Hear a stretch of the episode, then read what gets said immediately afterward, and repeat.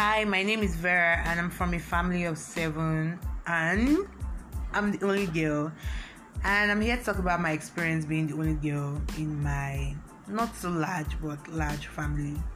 Well, being the only girl wasn't always smooth for me. My experience sometimes it was, it felt lonely. Actually, it felt really lonely and there were lots of emotional days. I'm like, why don't I have a big sister? Yeah, a big sister is what I want, not a little sister.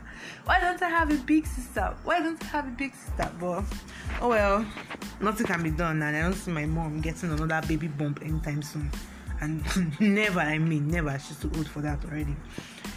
Well, from my experience, it was fun at times. It was tough it is let me not say was i'm still my family sorry. It is fun and sometimes it is tough and my problem here is that i feel they don't really get me. Most times like with my emotions my mood swings they don't really just get me and most times i can't even talk to anybody about boy drama or when i'm feeling emotionally withdrawn or whatsoever. It's just awkward talking to my brothers at times. Like they are not emotionally available. That's the word I will use. And well, that's just it.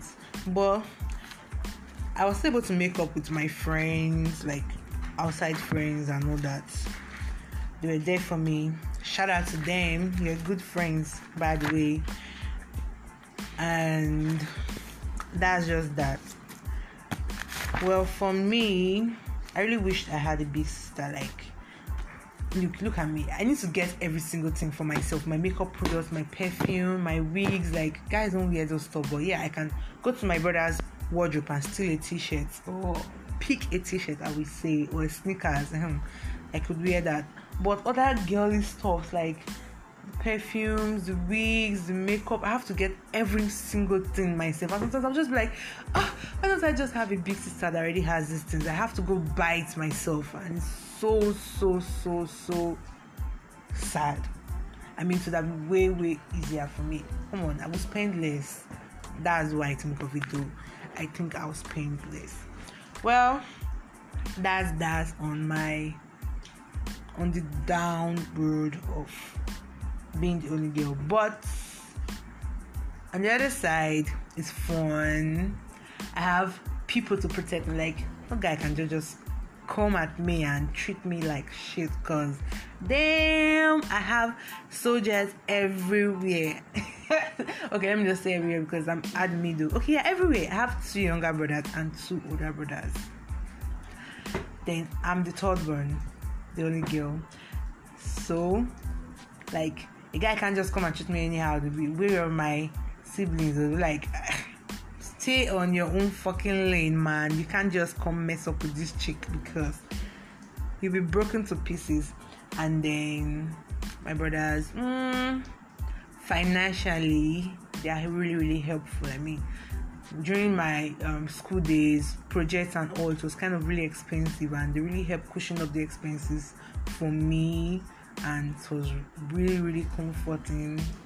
Cheers to them and well they're loving though they're caring. So he do help me with the choice sometimes because it's my duty to cook anyway. And sometimes when i feel really tired and down my oh god i love my youngest brother.